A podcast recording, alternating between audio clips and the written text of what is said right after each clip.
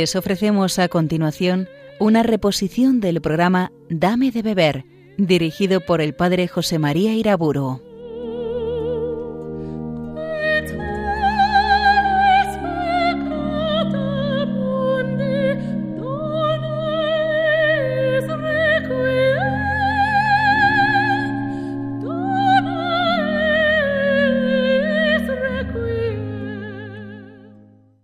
Del Padre, del Hijo y del Espíritu Santo.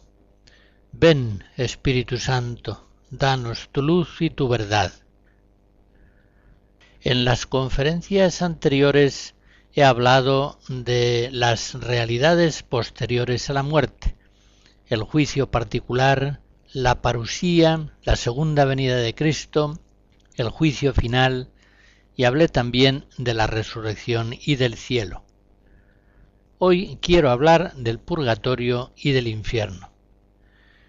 Efectivamente, la fe de la Iglesia nos enseña que las obras realizadas en la vida presente, aparentemente tan triviales, tan condicionadas, contingentes, efímeras, en su conjunto van a tener una repercusión eterna de premio o de castigo.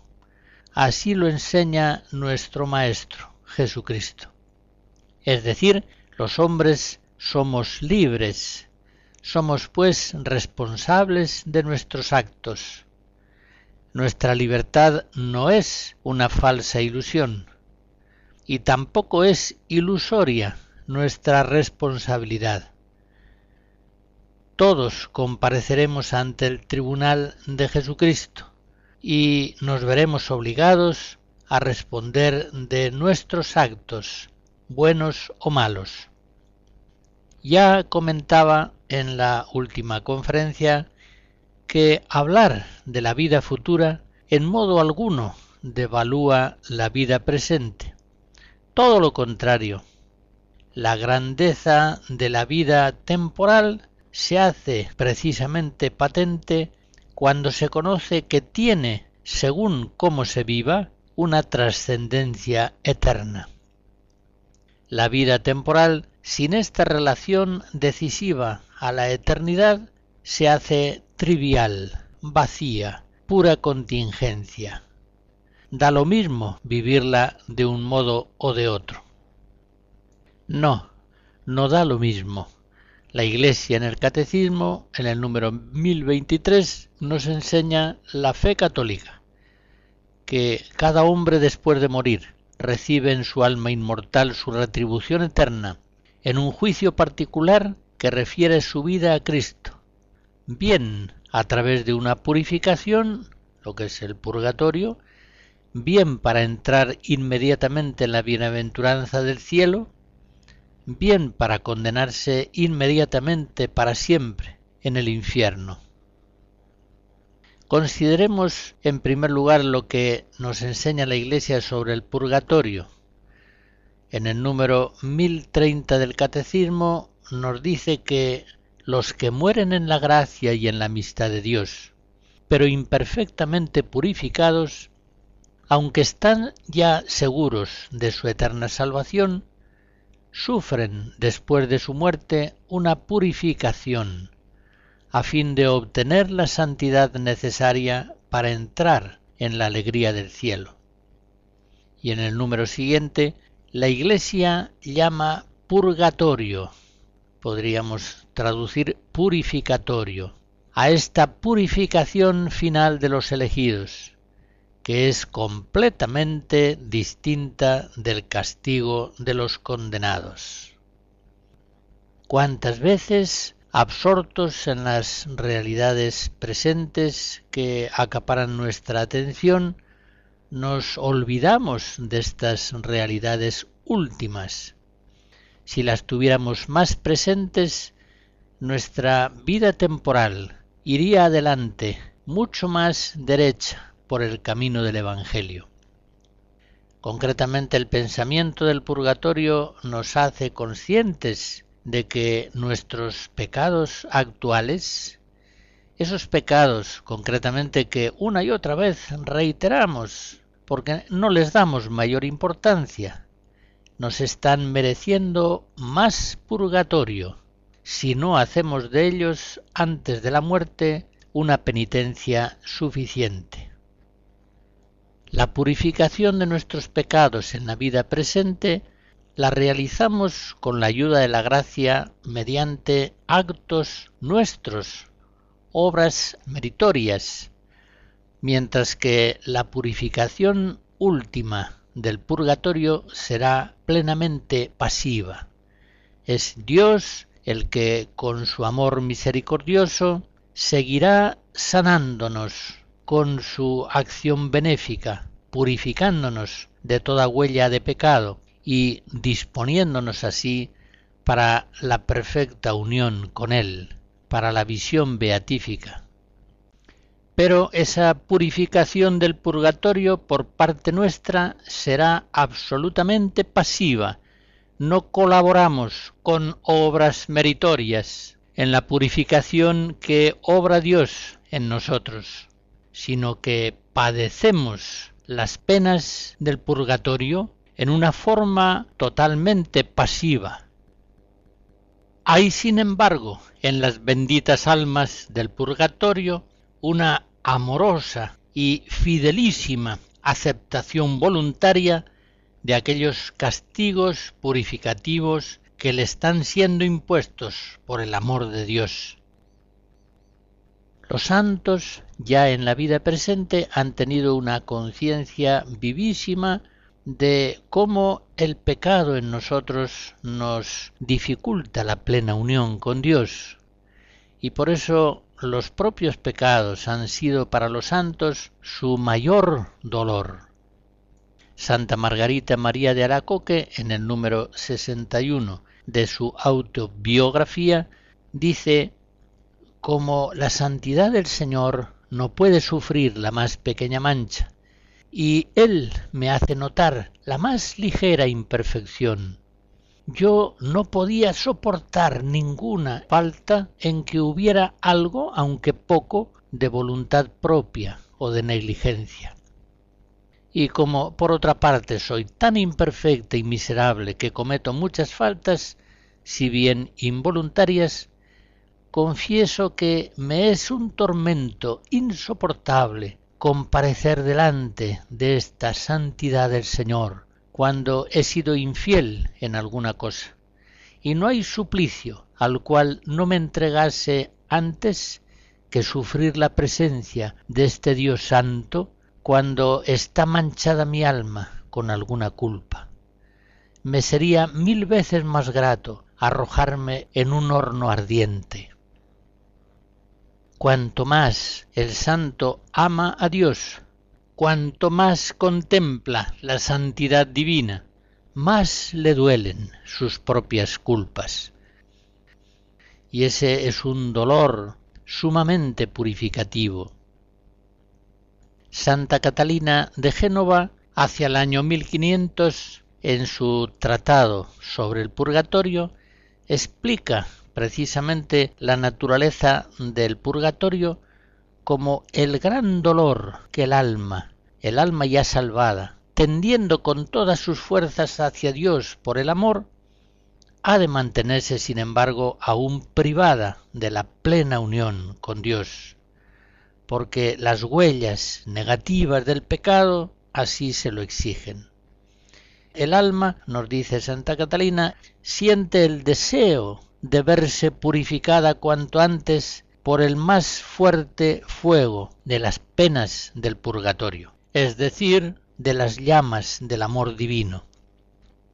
La tradición teológica suele distinguir en el purgatorio la pena de daño, que consiste en esa dilación temporal de la visión beatífica de Dios, y la pena de sentido, pero aunque estas penas de sentido pueden ser muy grandes, según enseña, por ejemplo, Santo Tomás, todos los teólogos coinciden en afirmar que las benditas almas del purgatorio sufren especialísimamente por la pena de daño, porque no alcanzan la plena unión con Dios, siendo así que todo su amor está ya puesto en él.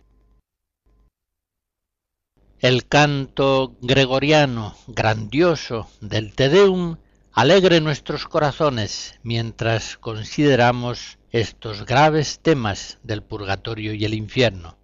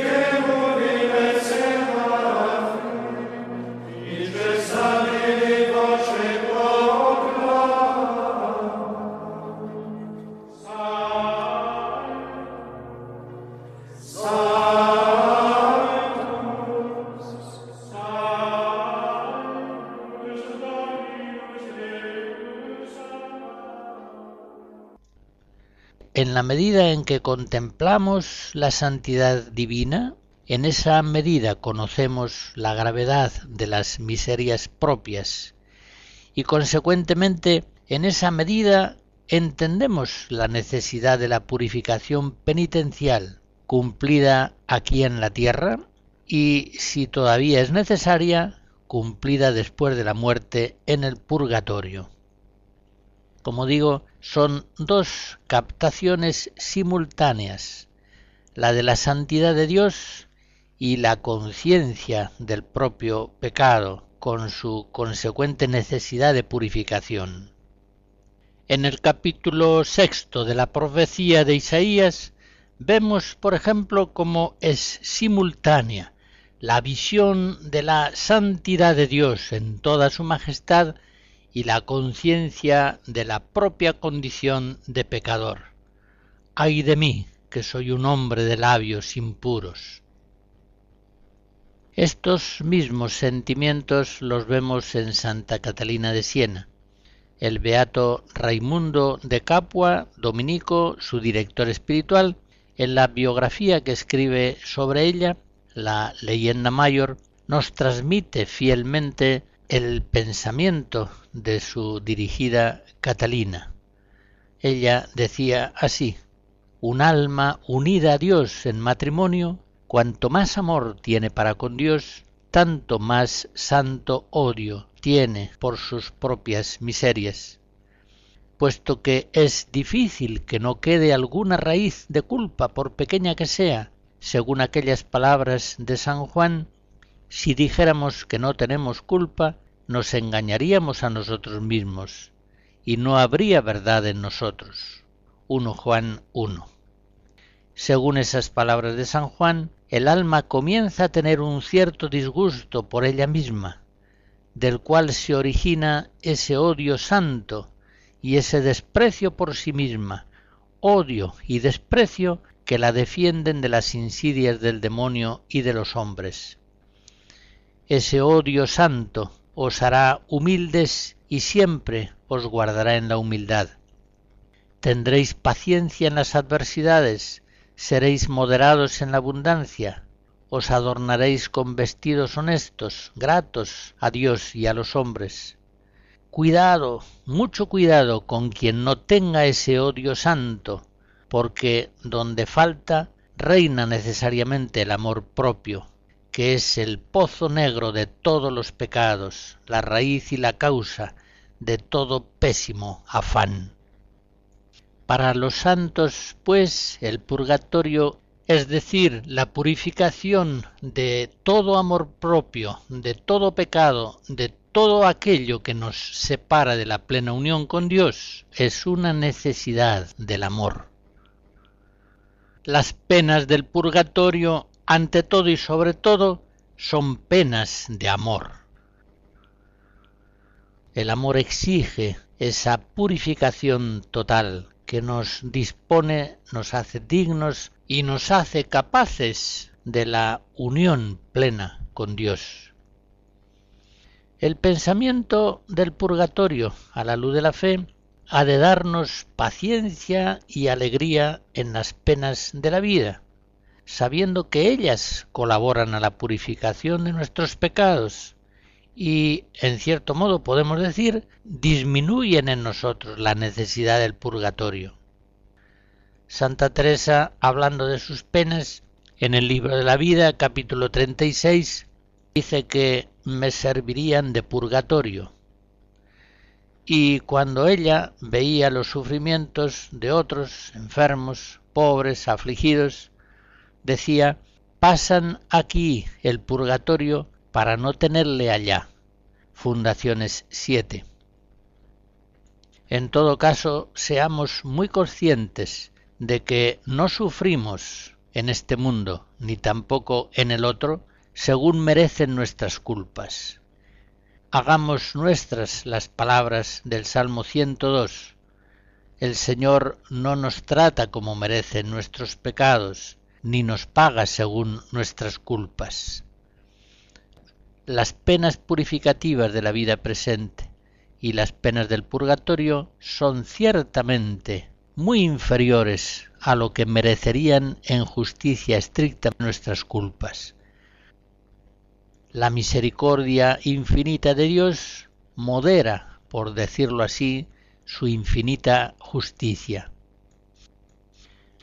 La Santa Madre Iglesia, por otra parte, nos anima continuamente a ayudar a los difuntos con nuestras oraciones y sacrificios.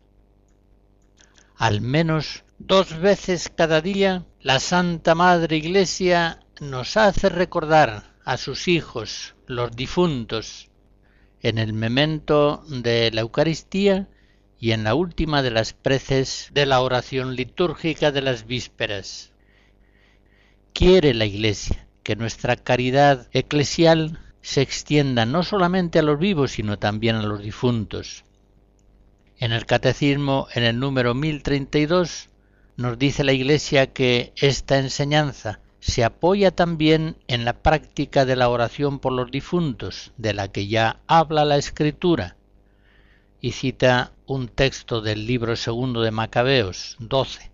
Por eso mandó Judas Macabeo hacer este sacrificio expiatorio en favor de los muertos, para que quedaran liberados del pecado.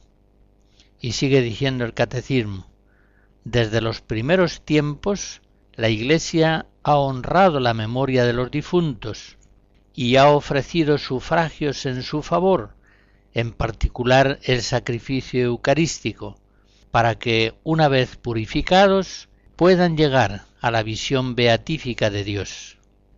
La Iglesia recomienda también las limosnas, las indulgencias y las obras de penitencia ofrecidas en favor de los difuntos y cita el catecismo una enseñanza de San Juan Crisóstomo, que dice así, Llevémosles socorros y hagamos su conmemoración. Si los hijos de Job fueron purificados por el sacrificio de su padre, ¿por qué habríamos de dudar de que nuestras ofrendas por los muertos les lleven un cierto consuelo? No dudemos, pues, en socorrer a los que han partido y en ofrecer nuestras plegarias por ellos. Aquí sería cosa de recordar la enseñanza de Jesús en el Evangelio de San Lucas capítulo 6. Tratad a los hombres de la manera en que vosotros queréis ser de ellos tratados. También un día nosotros necesitaremos la oración de nuestros hermanos para que obtengan de la misericordia divina el alivio y la abreviación de nuestras penas del purgatorio. Ayudar a los difuntos es una obra de caridad muy grata a Dios. Todos los santos han ayudado a las benditas almas del purgatorio. Santa Teresa de Jesús nos dice en el prólogo de las fundaciones que de sacar almas del purgatorio son tantas las gracias que en esto el Señor me ha hecho, que sería cansarme y cansar a quien lo leyese si las hubiera de decir. Santa Margarita María de Alacoque cuenta un caso impresionante en su autobiografía. Escribe, estando en presencia del Santísimo Sacramento el día de su fiesta, se presentó repentinamente ante mí una persona hecha toda fuego, cuyos ardores tan vivamente me penetraban que me parecía abrasarme con ella. El deplorable estado en que me dio a conocer se hallaba en el purgatorio me hizo derramar abundantes lágrimas.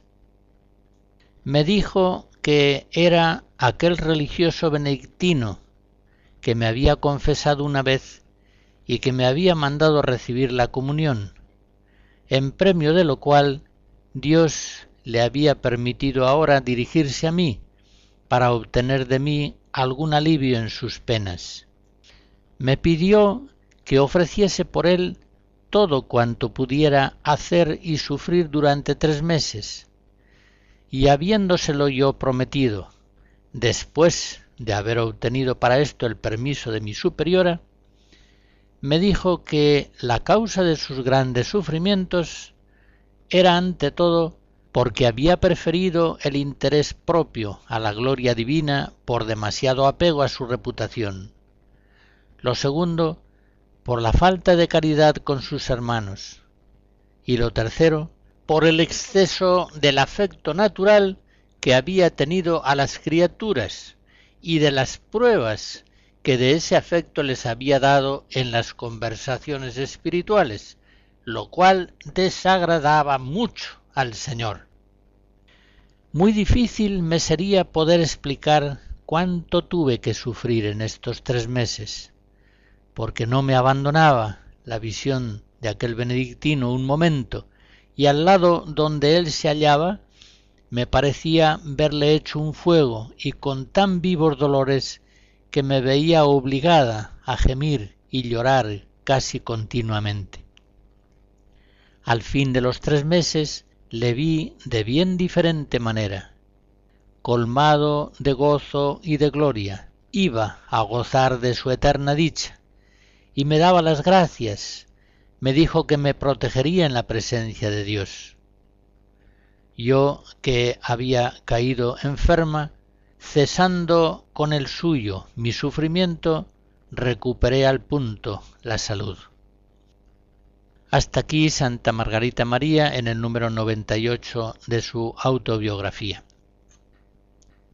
A veces ayudamos a nuestros familiares que están agonizantes y la caridad de los familiares, de los amigos, se hace extrema y abnegada en esos cuidados, pero una vez que ya el agonizante fallece, parece como que se relaja la caridad de sus familiares y amigos, como si dijera ya no podemos hacer más por él. Sí que podemos hacer más por él y debemos hacer más por él. Nuestra caridad hacia los difuntos debe seguir ayudándoles cuando están en el purgatorio.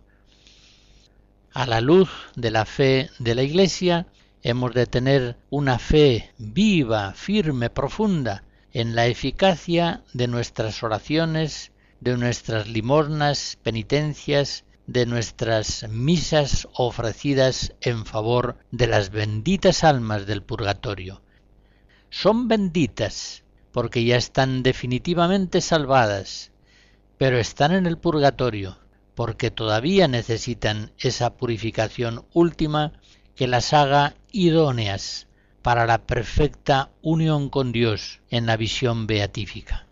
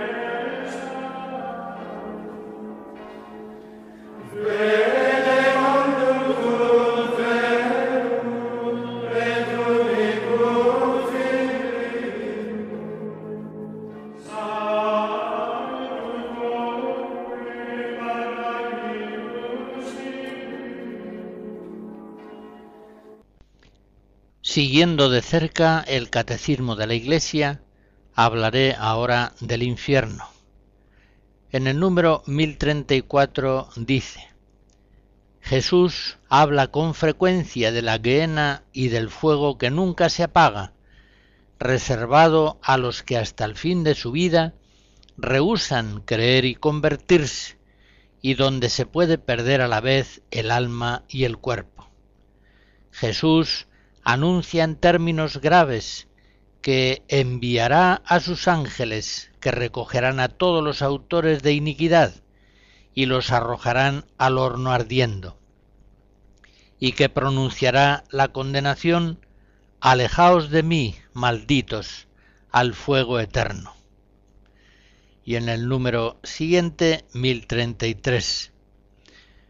Morir en pecado mortal sin estar arrepentido ni acoger el amor misericordioso de Dios, significa permanecer separados de Él para siempre, por nuestra propia y libre elección.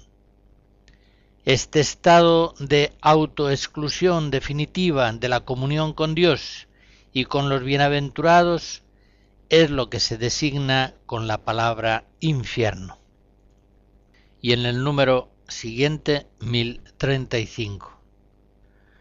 La enseñanza de la Iglesia afirma la existencia del infierno y su eternidad. Las almas de los que mueren en estado de pecado mortal descienden a los infiernos inmediatamente después de la muerte, y allí sufren las penas del infierno, el fuego eterno. La pena principal del infierno consiste en la separación de Dios, en quien únicamente puede tener el hombre la vida y la felicidad, para las que ha sido creado y a las que aspira. Como se ve, cuando la Iglesia habla del infierno, habla con certeza dogmática. Ya su existencia se afirma en los primeros símbolos de la fe, por ejemplo en el símbolo cuicunque, del siglo V, en el que se confiesa y los que obraron mal irán al fuego eterno. Después en otros muchos concilios y documentos pontificios se reafirma esta fe de la Iglesia absolutamente fundada en las palabras de Cristo que, como nos ha dicho el catecismo, hablaba con frecuencia de la gehenna y del fuego que nunca se apaga. El catecismo ha empleado la expresión autoexclusión del amor de Dios para significar ese rechazo infernal definitivo por el cual el condenado se cierra al amor misericordioso de Dios rechaza definitivamente su gracia salvadora. El cielo es el destino final de los justos que han muerto en la gracia de Dios y el infierno el destino final de los pecadores que han muerto enemistados con Dios. El infierno es pues ese abismo tremendo en el que por toda la eternidad se ven aquellos que han rechazado definitivamente el amor de Dios. Nos ha dicho el catecismo que Jesús en su predicación hablaba con frecuencia de la posibilidad del infierno. Planteaba siempre su mensaje, su buena noticia, con un trasfondo de salvación o de condenación. Puede decirse que esta dimensión soteriológica formaba parte integrante de la predicación de Jesús. Más aún, puede decirse que siempre que Jesús predicaba, lo hacía con ese trasfondo de salvación o condenación. Recorriendo los Evangelios encontramos más de 50 textos explícitos, diversos, en los que Cristo anuncia la posibilidad real de salvación o de condenación. Recuerdo algunos. Todo árbol que no produzca buen fruto será cortado y arrojado al fuego. Mateo 3.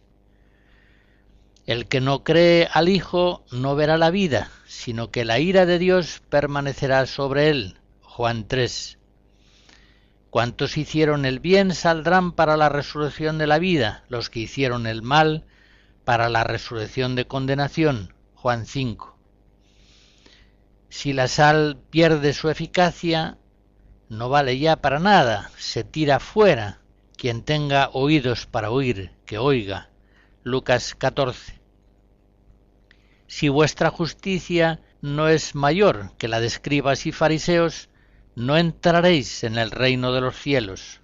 Mateo 5. Más te vale perder uno de tus miembros antes que tu cuerpo entero sea arrojado al infierno. Mateo 5.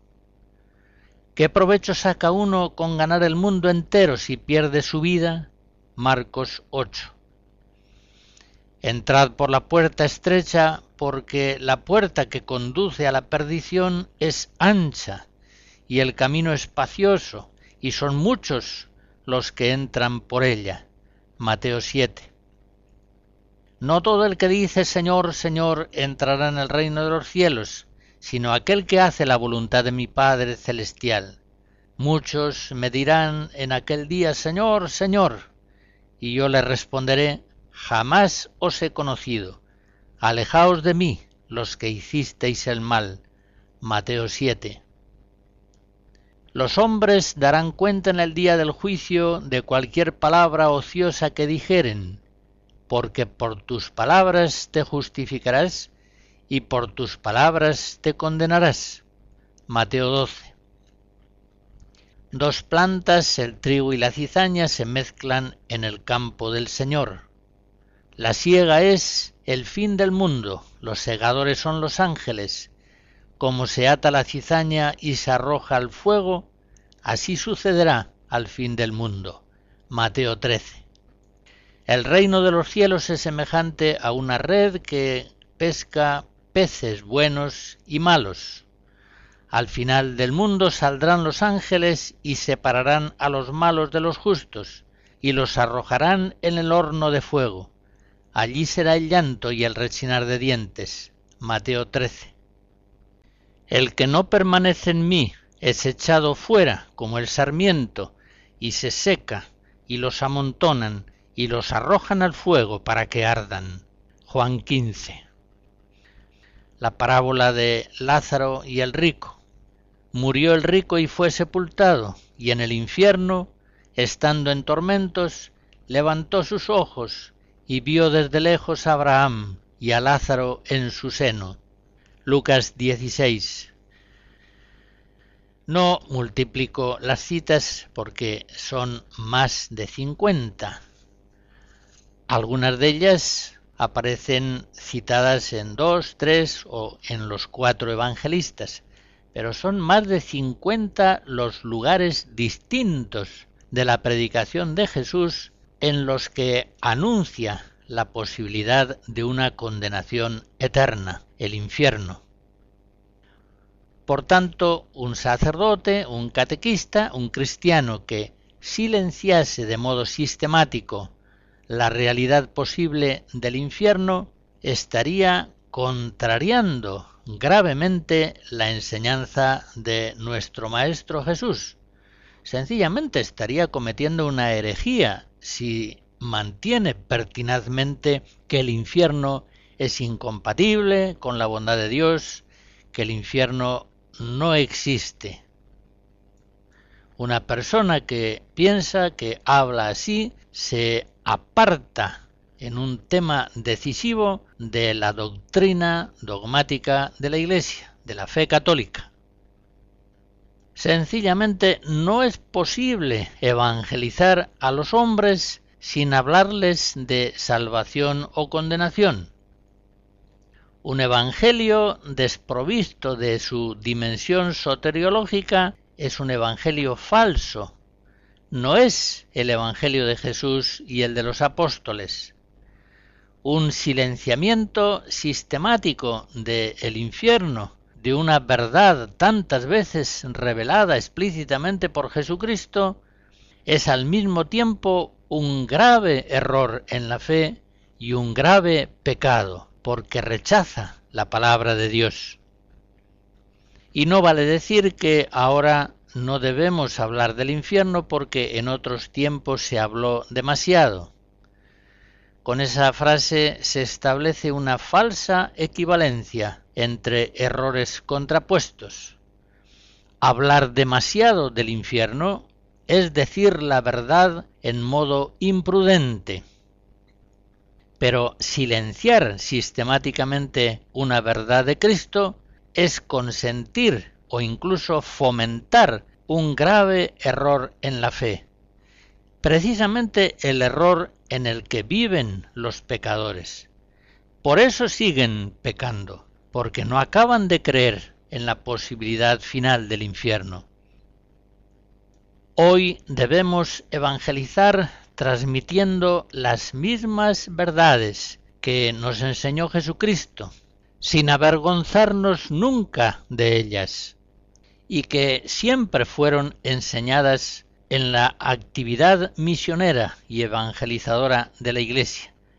Pensemos en San Pablo, en San Ignacio, en los ejercicios, San Francisco de Javier, Santa Teresa de Jesús, San Francisco de Sales, San Luis María Griñón de Montfort, todos los grandes apóstoles de la historia de la Iglesia han predicado la buena noticia del Evangelio presentándolo como una oferta amorosa de salvación que Dios nos hace, pero como una oferta cuyo rechazo pecaminoso puede conducir a una condenación eterna, lo que llamamos el infierno.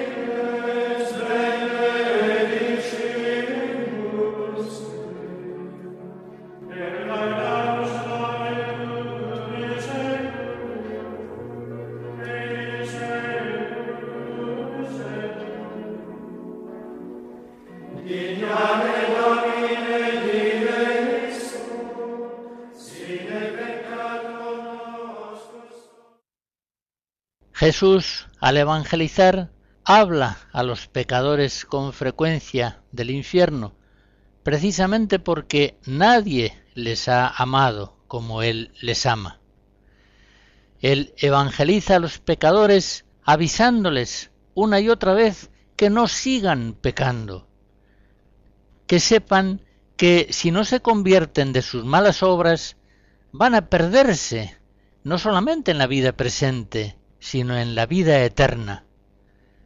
El amor que Cristo tiene a los pecadores le mueve a hablarles con insistencia, con fuerza, de esta realidad misteriosa y terrible del infierno.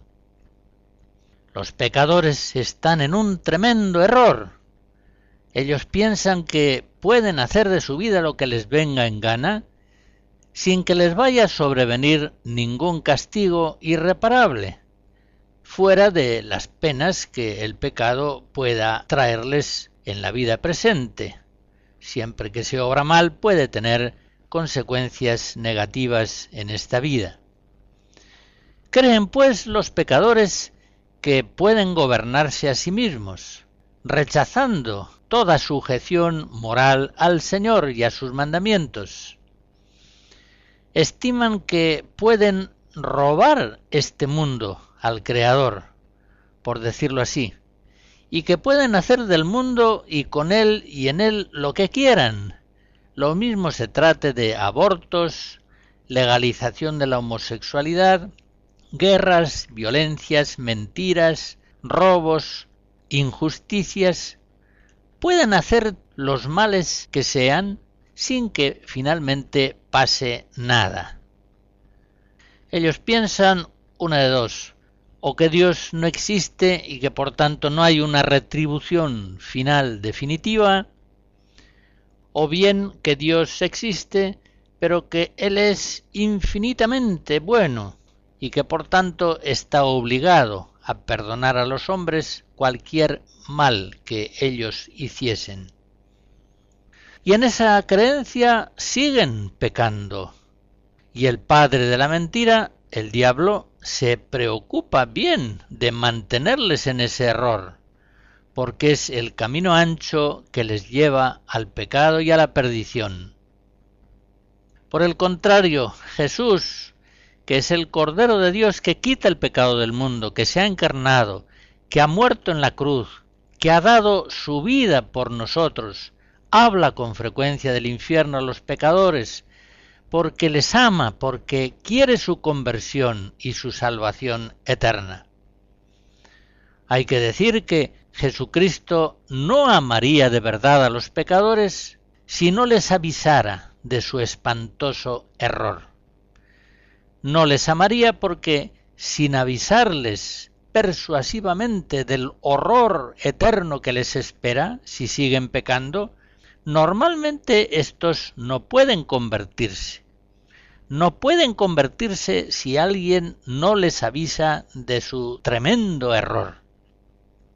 Pues bien, tanto les ama Jesucristo el Salvador que les avisa de la posibilidad real del infierno, aun sabiendo que por amenazarles, empleemos la expresión, le van a llevar a la cruz Quiero decir con esto que si Cristo hubiera ofrecido el Evangelio como una solución más para la vida humana, pero no necesaria para la salvación eterna, Jesús no hubiera sido crucificado. A Jesús lo matan por decir la verdad, por asegurar a los hombres que al final de esta vida comparecerán ante el tribunal de Dios y que los buenos irán a la vida eterna, al cielo, y que los malos serán condenados en una perdición eterna, en el infierno. Insisto, no es posible evangelizar a los hombres sin hablarles del cielo y del infierno. Sencillamente, no es posible evangelizar a los hombres sin transmitirles el Evangelio, que una y otra vez enseña esas verdades constituye una gravísima falsificación del Evangelio de Cristo el silenciamiento sistemático o incluso la negación del infierno. Este silenciamiento que en los últimos decenios se ha generalizado en muchas partes es sin duda una de las explicaciones principales para el acrecentamiento del pecado en el mundo para la ausencia de las vocaciones, para explicar que tantos matrimonios por una anticoncepción crónica se opongan a Dios y profanen una y otra vez la santidad de la unión conyugal y no tengan hijos.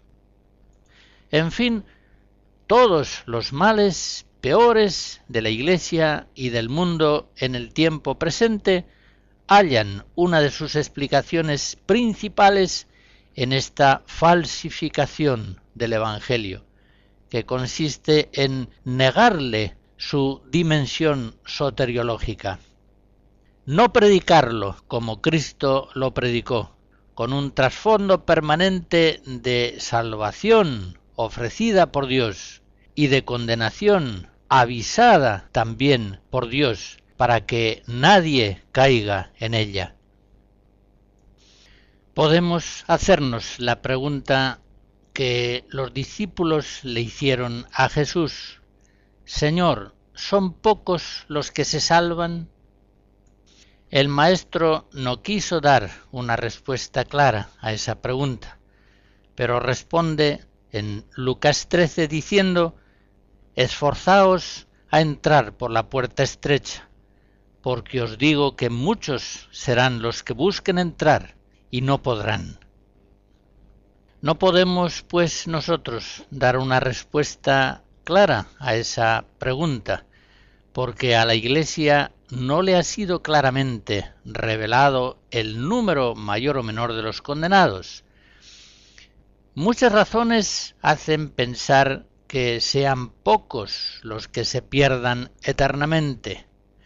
Pensamos en la misericordia infinita de Dios, pensamos en la voluntad salvífica universal de Dios, tantas veces revelada en la Escritura. Pensamos en la sobreabundante redención de Cristo en la cruz. Pensamos en la intercesión de María, abogada y refugio de los pecadores. Pensamos en la posibilidad de que Dios misericordioso, en la última hora de la vida humana, conceda a la persona gracias decisivas de salvación. Pensamos en la eficacia purificativa de las penas del purgatorio. Pensamos en la infalible eficacia de la oración de petición, siendo así que continuamente la Iglesia está pidiendo por la salvación de los pecadores. Todo esto nos hace esperar que sean pocos los que se condenen eternamente. Pero, por el contrario, ciertas enseñanzas de Jesús como cuando dice que son muchos los que entran por el camino ancho que lleva a la perdición. Y muchas enseñanzas también de los santos pueden hacernos pensar que no son pocos los que se condenan. Me limitaré simplemente a recordar aquella visión que los niños de Fátima tuvieron el 13 de julio de 1917 un mes más tarde, la Virgen dice a estos niños, unos niños pequeños, entre siete y diez años, les dice, rezad, rezad mucho, y haced sacrificios por los pecadores, pues van muchas almas al infierno, por no tener quien se sacrifique y pida por ellas. Efectivamente, Jacinta, Francisco y Lucía desde entonces se entregaron apasionadamente a orar por la conversión de los pecadores y hacer penitencia en favor de ellos. Después de aquella visión que tuvieron del infierno, rezaban una y otra vez aquella oración que la misma Virgen les había enseñado para que la recitaran al rezar el rosario. Oh Jesús mío, perdónanos, líbranos del fuego del infierno, lleva a todas las almas al cielo, principalmente las más necesitadas. En fin, sean pocos, sean muchos los hombres, hermanos nuestros, que vayan al infierno, la fe en esta posibilidad ha de mover la caridad a la acción apostólica, a la oración incesante por la conversión de los pecadores, a ofrecer sacrificios por ellos. Por nuestra parte, no olvidemos nunca que la gracia de Cristo, al precio de su sangre, nos ha salvado de una perdición eterna. Vivamos dando gracias siempre y en todo lugar al amor de Dios misericordioso, que nos ha salvado de las penas del infierno, sobradamente merecidas por nuestros pecados. Vivamos, pues, en una gratitud permanente hacia el Señor, vivamos en humildad, con austeridad, sin ningún orgullo ni vanidad, sabiendo que somos indultados de una pena de condenación eterna que habíamos merecido. Abracemos una y otra vez a Cristo en la cruz y digámosle como San Francisco de Asís Altísimo Señor nuestro Jesucristo, te adoramos aquí y en todas las iglesias del mundo, y te bendecimos, pues por tu santa cruz redimiste al mundo.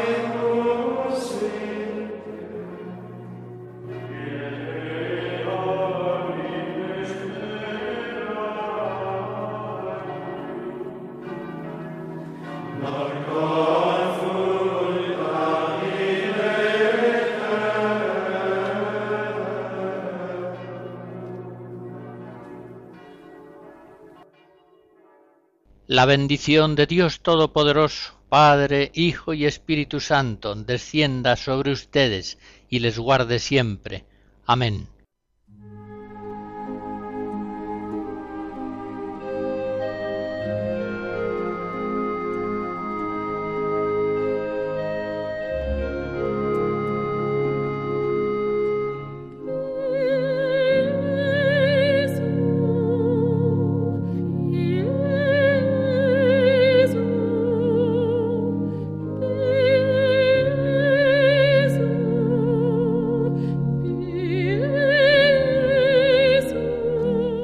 Han escuchado en Radio María una reposición del programa Dame de beber, dirigido por el padre José María Iraburo.